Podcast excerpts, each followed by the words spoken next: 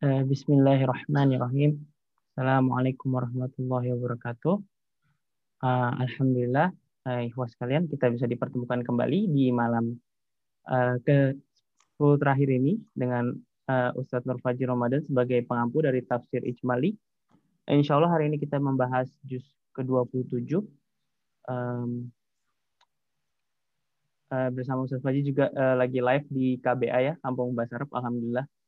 Uh, mungkin tanpa berlama-lama agar tidak larut juga uh, kepada Ustadz Fajri, mungkin bisa coba dites apakah sudah bisa. Oke, okay. Bismillahirrahmanirrahim. Assalamualaikum warahmatullahi wabarakatuh. Alhamdulillah wa sallallahu ala nabi Mustafa wa ala alihi wa sahbihi al-sidqi wal ba'du. Para jamaah sekalian Allah Subhanahu wa taala. Khusatan fadlat Syekhina Syekh Muhammad Khatib Syam. Kamahullah alladhi kana yu'allimuni wa ana lam a'rif ma huwa nasbu wa lahu al-rufu. Alladhi kana yu'allimuni wa lam a'rif kaifa antiku lughat al-arabiyyah sahihan. Ina fa kullu ajri lahu fi hak mizani hasanatihi. Oke, okay, bismillahirrahmanirrahim sekalian yang dirahmati Allah. Ini adalah juz anak astadid bil Indonesia dan Madirah. Mungkin bil Arabia lakin wadin kita sekarang sudah masuk ke malam 27, malam istimewa, di mana hampir kebanyakan ulama berpendapat ini malam paling potensial Lailatul Qadar, bahkan sebagian membatasi Lailatul Qadar itu ya cuma 27. Seperti itu. Makanya kita meskipun tidak bisa 27 nih itikaf di Masjid Nabawi, itikaf di Masjidil Haram, tidak bisa banyak beramal, tapi mudah-mudahan Allah Subhanahu wa taala terima kita di kita berada. Eh, kita di juz 27 dimulai dari sebagian surat Az-Zariyat. Surat Az-Zariyat sudah disebutkan semalam bahwa tema besarnya adalah tentang rezeki. Allah ingin menegaskan rezeki itu dari Allah. Inna Allah huwa razzaqu dzul quwwatil matin. Sebaliknya, Allah tidak butuh dikasih rezeki. Ya, ma uridu minhum min rizqin wa ma uridu an yut'imun. Maka kemudian di surat At-Tur surat yang selanjutnya, surat yang ke-20 eh ke-52, Allah Subhanahu wa taala menegaskan ya atau membantah syubhat-syubhat terkait dengan hari akhir. Jadi boleh dibilang surat At-Tur ini kemudian kembali Allah Subhanahu wa taala mengulang apa yang ada di surat Qaf dari konsep hari akhir.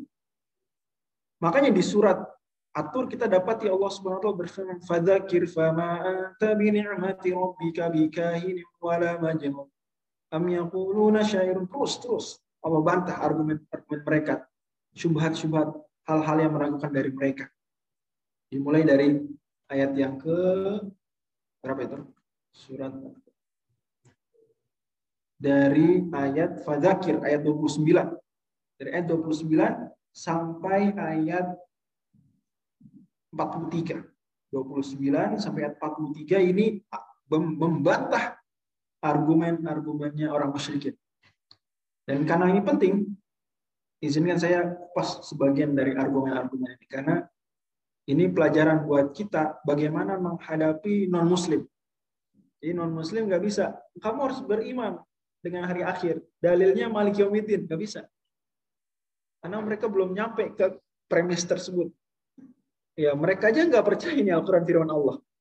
Mereka aja nggak percaya Allah itu Tuhan yang benar, kan gitu. Jadi terlalu jauh kalau langsung ditarik firman Allah, sabda Rasul. Tapi ditarik dulu memahami argumen-argumen logis. Maka kata Syekh Muthaimin, Syekh Masyarakat, semoga rahmati beliau, bahwa menghadapi ateis hari ini itu jihad besar. Dan menghadapinya itu dengan ilmu mantit. Menghadapinya dengan apa? Nah, ilmu logika. Itu tuh tidak harus mantik yang disebutkan para ulama itu khilaf ulama hukum mempelajarinya. Sebagaimana kata Imam Al-Akhdari dalam As-Sulam al-Munawwar wal khulfu fi jawaz al-ishtighal bihi ala thalathatin aqwali fa musallah wa wa harrama wa qala qawmin bagi ulama wal qawlatu sahihah wal qawlatu masyhuratu sahihah jawazuhu li kamilil qariha umarisi sunnati wal kitabi yahtadi bihi ila itu ulama khilaf lah tentang hukum mempelajari ilmu mantik secara as a science sebagai sebuah ilmu. Tapi ulama sepakat Semuanya termasuk Imam An-Nawawi dan Imam Ibnu yang mengharamkan mantik sepakat bahwa kalau menghadapi orang-orang ya ateis, orang-orang non muslim, even orang-orang liberal, maka argumennya argumen apa? Logika. Lihat di Quran. Allah bilang, "Fadzakir fama anta bi ni'mati rabbika bikahinin wala majnun." Allah ingin tegaskan, engkau bukan penyihir. Engkau bukan orang gila. Gimana cara membuktikannya? Am yaquluna syairun natarabbasu bihi Oke, apakah mereka bilang Nabi Muhammad itu tukang syair?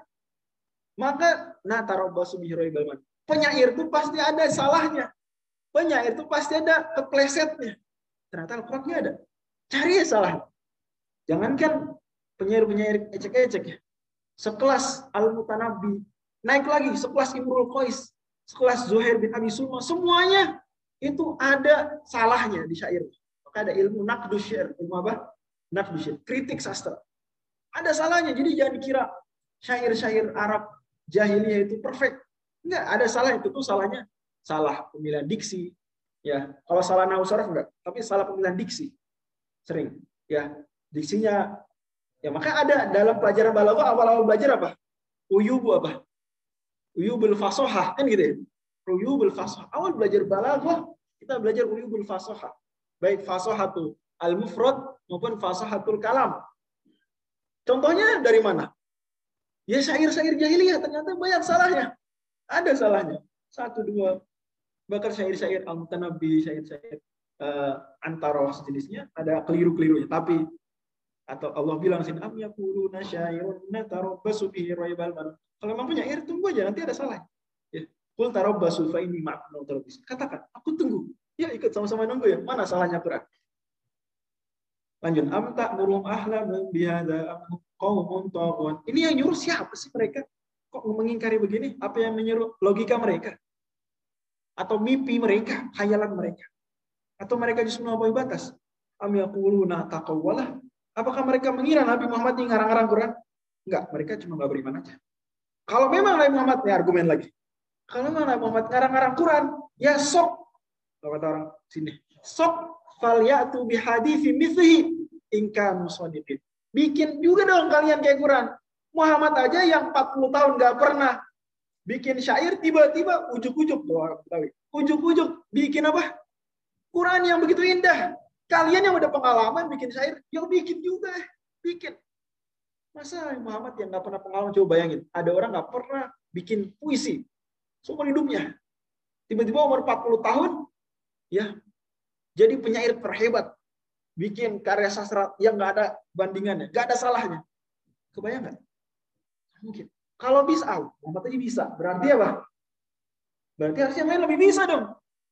Penyair-penyair yang jago Al Walid bin Mughirah harus lebih jago.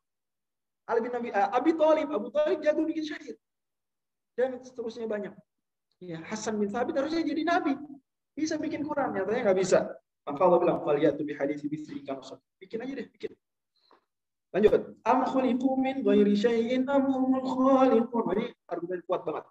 Kalau memang mereka nggak percaya bahwa ada pencipta di sana, Allah Maha Esa, yang maka tanya, am khuliqu min ghairi syai'in. Apakah mereka dicipta tanpa sesuatu? Am humul khaliqun atau mereka nyiptain diri sendiri? Jadi ini pertanyaan dua. Dua-duanya salah, berarti yang benar kemungkinan ketiga. Apa? Kemungkinan pertama, min syai'in. Mereka tercipta tanpa sesuatu. Ini langsung kling. Gak mungkin. Gak ada sesuatu tercipta begitu aja. Pun kalau begitu aja, mesti ada bahan bakunya. Bahan bakunya mesti ada yang nyiptain. Berarti kemungkinan pertama coret. Seret. Kemungkinan kedua, amhumul khaliqun. Atau mereka menciptakan diri sendiri. Gimana? Sesuatu nggak ada Terus menciptakan diri sendiri. Lah, diri sendiri aja nggak ada. Gimana menciptakan? Paham ya? Maka berarti yang ada cuma kemungkinan keberapa? Ketiga apa? Ada Tuhan yang nyiptain. Jubair bin Mut'im ketika dengar ayat ini dibacakan Nabi saat sholat maghrib di dekat Ka'bah kata Jubair bin Mut'im, kahada kolbi an yatir. Hampir-hampir jantungku terbang.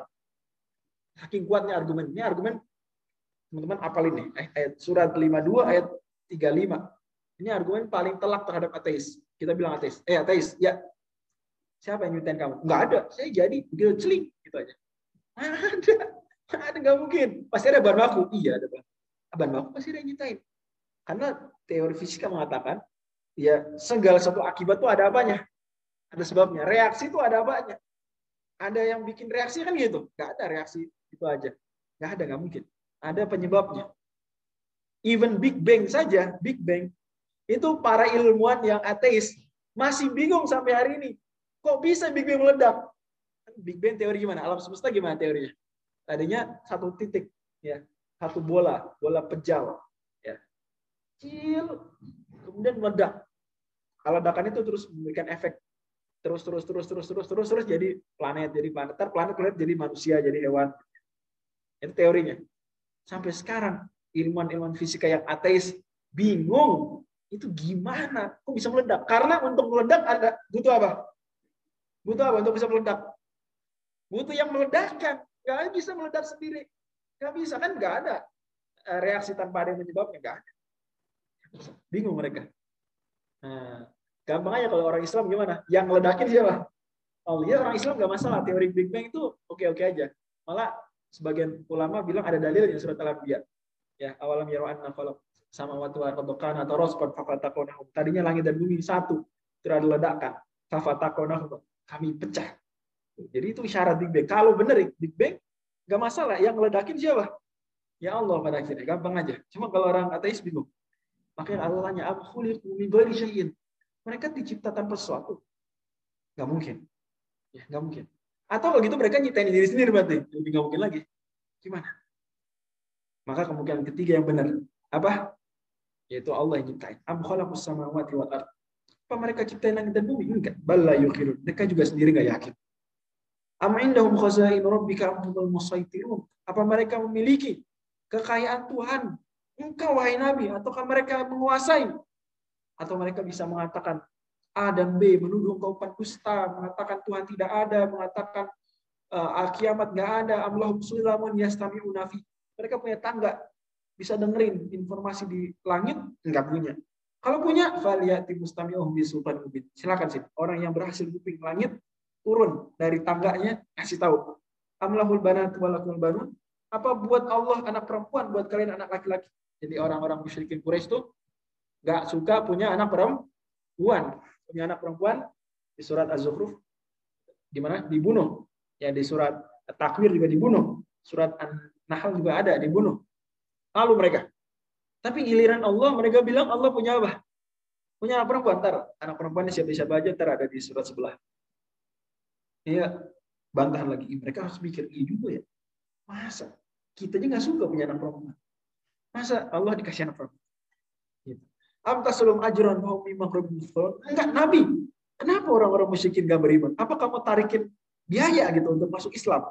Enggak, amtasulum ajron fahum mimang sehingga mereka berat masuk Islam karena suruh bayar. Mereka tahu yang gaib sehingga mereka kemudian punya buku, mereka tulis argumen melawan engkau. Am yuriduna. Mereka ingin membuat engkau celaka dengan makar. Alladzina kafaru makidu. Justru mereka orang kafir akan celakakan dengan makar. Am lahum ilahun.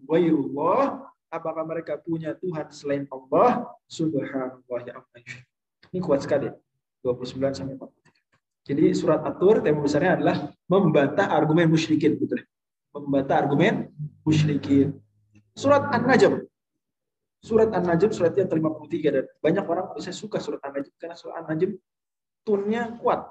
Ya, ya kalau dibaca tuh cepat, kemudian indah, kosakatanya susah, unik-unik, dan kemudian banyak makna-makna indah di dalamnya. Tapi tema besar surat An-Najm sesungguhnya adalah keagungan wahyu. Keagungan apa? Keagungan wahyu. Jadi Allah bilang di surat uh, apa Az-Zariyat bahwa Allah yang ngasih rezeki. Jangan musyrik. Kalau kalian masih ragu, adu argumen, sok surat atur. Dan argumen terkuat sesungguhnya bukan argumen logika, tapi apa? Tapi argumen wahyu di surat An-Najm. Jadi surat An-Najm Allah Subhanahu wa taala cerita tentang keagungan wahyu mulai dari wan najm idza hawa ma dhalla wa ma yantiqu anil hawa. Bahwa wahyu itu termasuk yang Nabi sabdakan. Wa ma yantiqu anil hawa. Nabi kalau ngomong tidak sesuai dengan hawa nafsu.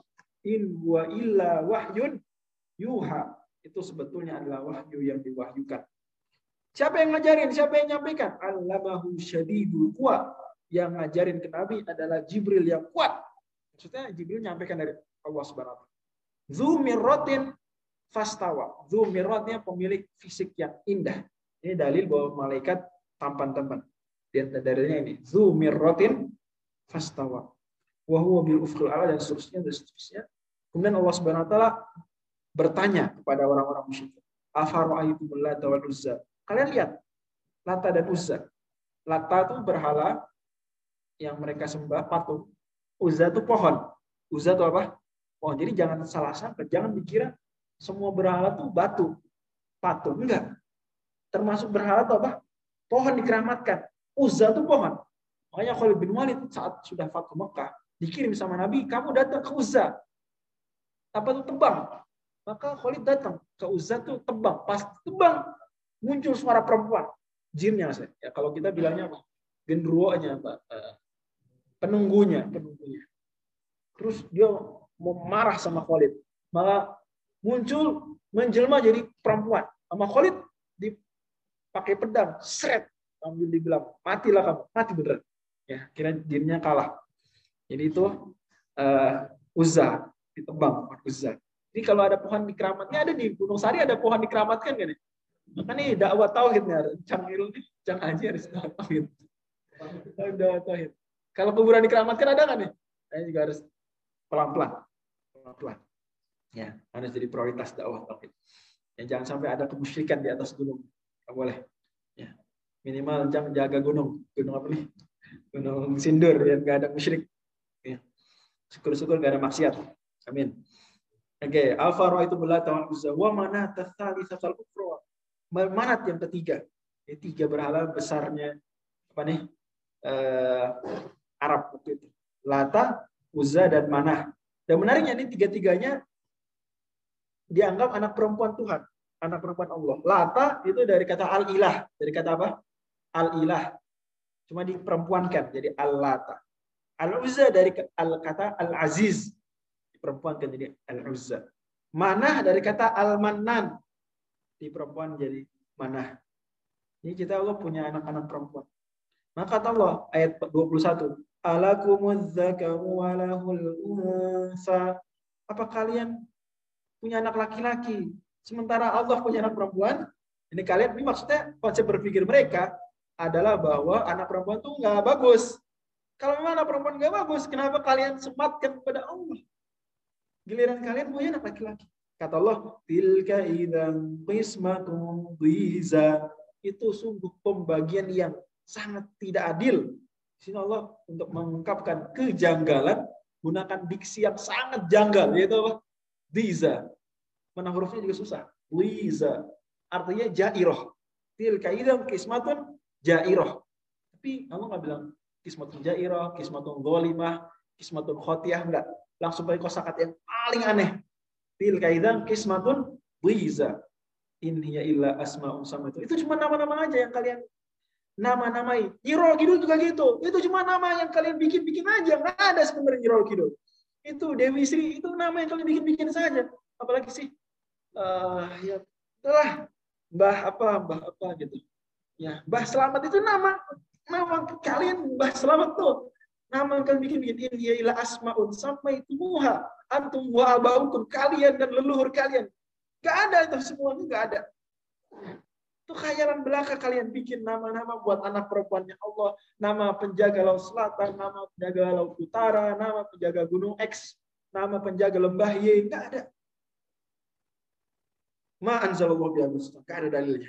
Iya tabi'una illa dhanna. Yang mereka ikuti cuma dugaan. Wa ma tahwal anfus dan hawa nafsu.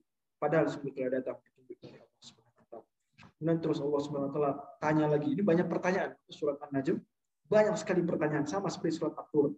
Dan ini ciri khas surat-surat Makiyah. Ciri khas surat-surat apa? Makiyah itu nanya. Melawan. Membalas argumen. Jadi di Mekah, kita bisa bikin teori ini sering saya ulang-ulang. Tapi tolong, jangan bosan. Bagi yang sudah pernah dengar. Bahwa di Mekah betul orang Islam dipukulin suruh sabar. Orang Islam dijahatin suruh sabar. Baru ngelawan kapan? Di Madinah kan gitu. Baru ngelawan di Madinah. Tapi di Mekah, meskipun sabar terhadap kejahatan fisik, tapi Nabi SAW diajari sama Allah, orang Islam diajari sama Allah, tidak boleh diam dengan kejahatan syubhat. Tidak boleh apa? Tidak boleh diam kalau yang datang tuh syubhat. Jadi kalau yang datang dijahatin fisik, sabar, bisa sabar. Tapi yang datang syubhat, enggak. Lawan. Makanya surat surat Makiyah banyak kata-kata kul. Banyak kul ya. Kul, kul, kul. Itu katakan. Kalau bahasa sekarang, bikin artikel, tulis. Mereka bikin konten YouTube, nyebar syubhat, ah, bikin balas dengan vlog. Pas. Mereka bikin postingan Instagram, menyesatkan, bikin juga akun Instagram lawan. Mereka bikin yayasan menyebarkan paham musyrik, paham ateis, paham liberal, bikin juga yayasan. Sebarkan Islam yang benar. Kul, kul, kul. Banyak pertanyaan. Apakah, apakah, apakah? Jadi seperti itu. Ya, juga di surat-surat Makiyah banyak wayakuluna. Mereka mengatakan. Mereka mengatakan. Jadi Anda bisa bayangkan bahwa zaman Mekah itu Nabi SAW nih, pagi musyrikin bawa syubhat disebar syubhat seret. Maka hari itu juga atau besoknya langsung keluar tweet dari Rasul. Yani, bawakan ayat sahabat yang bacakan bantah syubhat. Quraisy nggak kehabisan ide. Besok tebar syubhat lagi. Lawan lagi. Begitu. Terus seperti itu. Selama berapa lama? 13 tahun. Adu argumen tauhid. Hari ini kita, oke okay, kita nggak bisa jihad dengan senjata. Mungkin belum saatnya. Belum hikmahnya. Tapi jangan berhenti melawan apa? Syubhat orang. Jangan berhenti. Jangan berhenti. Lawan terus syubhat. Tentu dengan ilmu ya. Pada akhirnya jangan lawan dengan emosi. Lawan dengan apa? Lihat, surat-surat Makkiyah itu kata-katanya elegan. Kuat, tapi apa? Tapi elegan. Gak ada, ada nggak sarkas-sarkas gitu? Ada nggak? Nggak ada ya? Ada nggak Quran? Surat-surat makiyah sarkas? Nggak ada. Nggak ada kata-kata hinaan, nggak ada. Malah yang ada Allah Subhanahu wa larang. Wala bidhaika surat Al-An'am. Jangan kamu celah berhala. Jadi nggak boleh nyela. Celah agama lain nggak boleh. Tapi bilang agama lain salah, wajib. Gitu ya. Mencela tokoh-tokoh nggak boleh. Jadi jangan ada tokoh sesat kita celah kita bikin poster fotonya kita edit jadi jelek gitu. Gak boleh. Gak boleh, gak gitu caranya. Rasul gak pernah ajarin. Surat-surat makia gak ada tuh. Jelek-jelekin Abu Jahal gitu. Ada nggak? Abu Jahal adalah apa gitu? Gak ada ya? Gak ada. Tapi yang dibalas apanya? Argumennya gitu, pelajaran. Hari ini enggak. Kita malah kata-kata kasar dibalas kata-kata kasar. Ngedit foto, kita edit fotonya dia. Jangan, biarin aja. Mau foto gubernur soleh diedit fotonya jadi jelek, ya biarin aja. Jangan balas foto mantan gubernur yang menghina Quran, kita edit jelek. Nggak usah, biarin aja. Kabayang ya? Balas aja dengan argumen. Adu dengan argumen. Jadi ilmu dibalas. Mereka hina, memang sarkas orang-orang. Itu kata Allah kan, wala ta'rifannahum fi lahnil qawl. Maka kali mereka dengan kata-kata yang Lanjut. Surat An-Najm jadi bicara tentang azumatul wahyi. Tentang keagungan wahyu. Surat Al-Qamar. Surat Al-Qamar ini sebab turunnya adalah karena mereka minta mengubah bukit sofa jadi emas. Ini request Muhammad. Kalau kamu benar Nabi, coba dong. Mana mujizat? Kayak Nabi Musa, kayak Nabi Isa. Mana? Tolong nih bukit sofa yang tempat orang sa'i itu jadi emas. Bayang nggak bukit sofa orang sa'i itu naik tuh. Kan masih ada batu-batunya tuh. Nah, itu mereka minta jadi emas. Tapi kalau Nabi kabulkan request mereka, Nabi doa sama Allah minta jadi emas, terus mereka nggak beriman, ntar gimana? Nanti dimusnahkan seperti umat-umat sebelumnya. Resiko. Maka kaidahnya Nabi SAW menghindarkan apa? Mudarat yang lebih besar. Jadi Nabi nggak request yang lain. Nabi request mujizat. Jadi dikasih sama Allah mujizat membelah bu, membelah bulan. Bulan beneran terbelah. Membelah bulan. Maka Allah bilang, iqtarabati sa'atu wan syaqqal qamar. Telah dekat kiamat dan telah terbelah bulan. Tapi sayang, mereka udah lihat bulan terbelah, wa iyyaro ayatan yu'ridu wa yaqulu sihrun mustamir. Udah melihat mereka berpaling, mereka bilang sihir. Jadi memang gitu. Kita jadi hiburan buat Nabi dan buat siapa pun berdakwah. Memang sejago-jagonya kita adu argumen, sekuat-kuatnya dalil kita bawakan, selalu bisa dibantah. Tapi dibantahnya minimal dengan nge ngeyel. Jadi memang akan bisa. Malah Allah bilang di surat Al-Hijr, "Walau fatahna alaihim baban minas sama, fadhallu fihi arjun." Aneh musyrikin nih, sama Allah dipersilahkan miraj. Ya, disuruh apa? Miraj. Kamu nggak percaya? Sono miraj, silakan. Mereka akan bilang apa? Laqalu inna masukirat absarum. Ini cuma khayalan. Jadi kalau disuruh miraj pun apa? Ini khayalan. Ini khayalan. Balan. Nah, maka ada namanya teori sofis, teori sofistisme, ya, yaitu semua argumen itu nggak ada yang benar. Semua argumen nggak ada yang benar. Semua itu awal dari relativisme. Semua argumen itu nggak ada yang benar. Jadi di zaman dulu Romawi kuno dan Yunani kuno itu ada orang namanya sofis. Ya. Dia menyebarkan pahaman bahwa semua argumen itu nggak ada yang benar. Bahkan meskipun argumen dari diri sendiri nggak. Ini cuma khayalan. Kalau dibilang, coba coba apa cubit apa?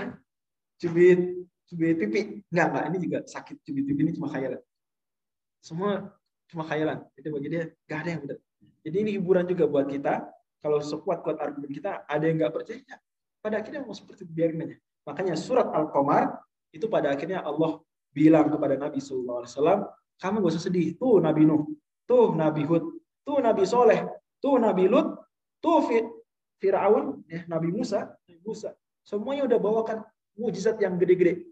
Tapi kaumnya nggak beriman. Allah azab. Maka tema besar surat Al-Qamar adalah hukuman bagi yang mendustakan mukjizat. Hukuman bagi yang mendustakan mukjizat. Dan di surat Al-Qamar ada ayat yang diulang empat kali, yaitu ayat apa? Walaqad yassarna Quran lidzikri fal. Soalnya Allah mau bilang bahwa mereka minta mukjizat yang aneh-aneh. Bukit sofa jadi emas dan seterusnya. Padahal sebenarnya sudah cukup mukjizat berupa apa? Berupa apa? Berupa Al-Qur'an. Lidzikri Cukup. Surat Ar-Rahman, tema besar bisa kita bayangkan apa kira-kira? Ah, tebak surat Ar-Rahman gampang nih. Ah, ah, tentang mengingatkan nikmat. Mengingatkan apa? Nikmat Allah. Fabi ayyi ala. Dan ternyata teman-teman sekalian, Allah ketika menyebutkan banyak sekali nikmat di sini, ternyata nikmat yang paling pertama Allah sebutkan nikmat apa? Nikmat apa paling pertama? Nikmat allamal Quran. Nikmat Allah mengajarin Quran. Bahkan ini lebih dulu daripada khalaqal insan kata Imam Al-Baidawi, berarti manusia itu mendingan gak diciptakan kalau nggak dikasih Quran daripada diciptakan terus ditinggal nggak dikasih Quran. Saya ulang dulu. Jadi mendingan mana? Manusia diciptakan nggak dikasih Quran atau nggak diciptakan sekalian? Mendingan mana? Mendingan diciptakan sekalian. Mendingan nggak diciptakan sekalian daripada diciptakan tapi nggak dikasih Quran. Karena kalau nggak ngikutin Quran, maka ujung-ujungnya akan mengatakan ya laitani kuntu turoba. Mendingan saya jadi tanah deh ketika nggak ngikutin petunjuk Tuhan. Dan ini pada akhirnya Allah SWT sebutkan dan menarik di sini surat Ar-Rahman Allah sebutkan bahwa ada spektrum orang surga itu waliman khofa maqam rabbih jannatan ada dua surga bagi orang yang level tinggi, ada dua surga bagi yang level rendah. Dua di sini sebagian tafsir bilang maksudnya banyak. Dua ini apa maksudnya? Banyak karena orang Arab sering bilang dua padahal maksudnya berulang-ulang. Surat Al-Waqiah, surat selanjutnya, tentu kita bisa bayangkan surat Al-Waqiah adalah uh, tema besarnya adalah kedudukan di surga neraka. Kedudukan di surga neraka. Di derajat di surga neraka. Ini dia menegaskan apa yang ada di surat Ar-Rahman. Seolah-olah surat Ar-Rahman ini menyebutkan uh, spektrum penduduk surga, penduduk neraka bertingkat-tingkat. Begitu juga Allah Subhanahu sebutkan bahwa orang-orang ada yang sullatun minal awalin wa qalilun akhirin itu ashabul itu dan ada juga yang ashabul yamin dan ada juga yang ashabul ashimal dan sama surat al-waqiah Allah Subhanahu juga bawakan argumen-argumen untuk membantah musyrikin Quraisy Allah bilang ya tuh kalian lihat afara'aitumul ma'al afara'aitumul afara'aitumul ladzi tumnun afara'aitumul mana sebentar uh, ayat oke okay. walau qad alimtum nashkatal ula falau dari sini. Dari itu matumnun 58. itu matumnun. Apa kalian lihat yang kalian keluarkan? Ya, Allah dari sperma. Apa kalian nyiptain? Jadi Allah bilang, kalian laga-laga. Ya. Itu sperma kalian aja apa kalian nyiptain? Kan enggak. Kan kalian nyiptain. Apa kami yang nyiptakan?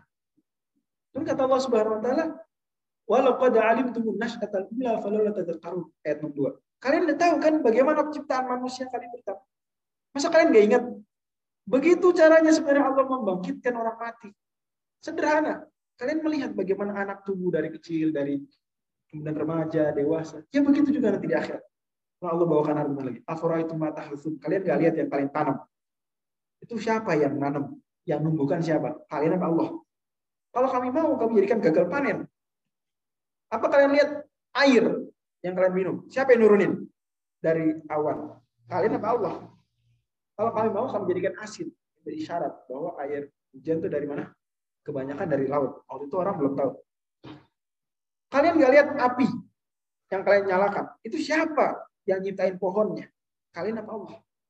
Atas bayi ulama, ini urutan bagus.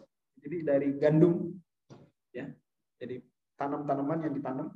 Kemudian gimana biar kita makan ya dimasak dengan air. Ya gandum dikasih air, beras dikasih air gitu ya, sayur dikasih air kan gitu. Terus gimana biar matang? Dikasih apa? Dikasih api. Nah, jadi gitu jadi urutan. Jadi seolah Allah suruh bilang, lihat yang kalian makan. Begitu sebetulnya Allah Subhanahu wa taala mampu menciptakannya. Sudah mati.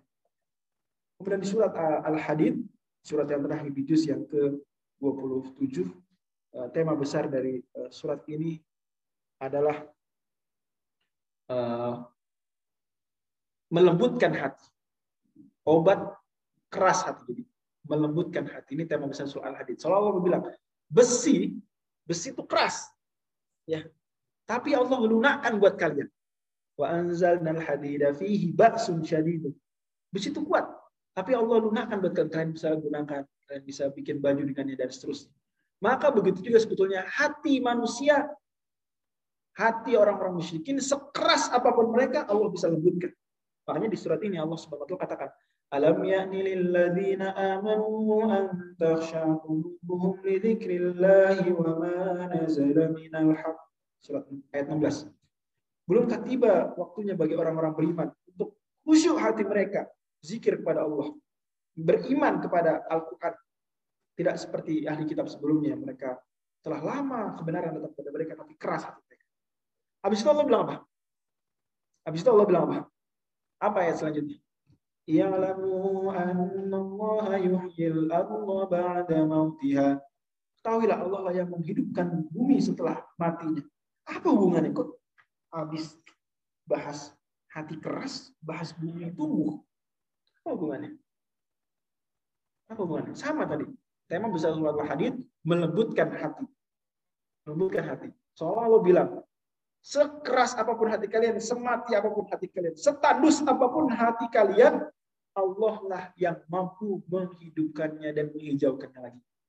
Jadi seolah Allah bilang, alam ya'ni ladina aman.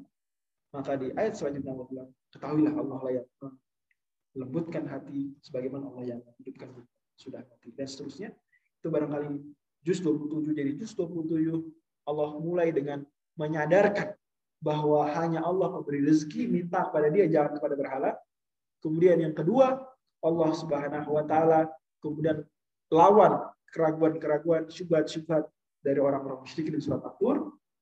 Kemudian Allah SWT sebutkan bahwa yang paling agung dari argumen itu semua adalah wahyu, baik Quran maupun sunnah.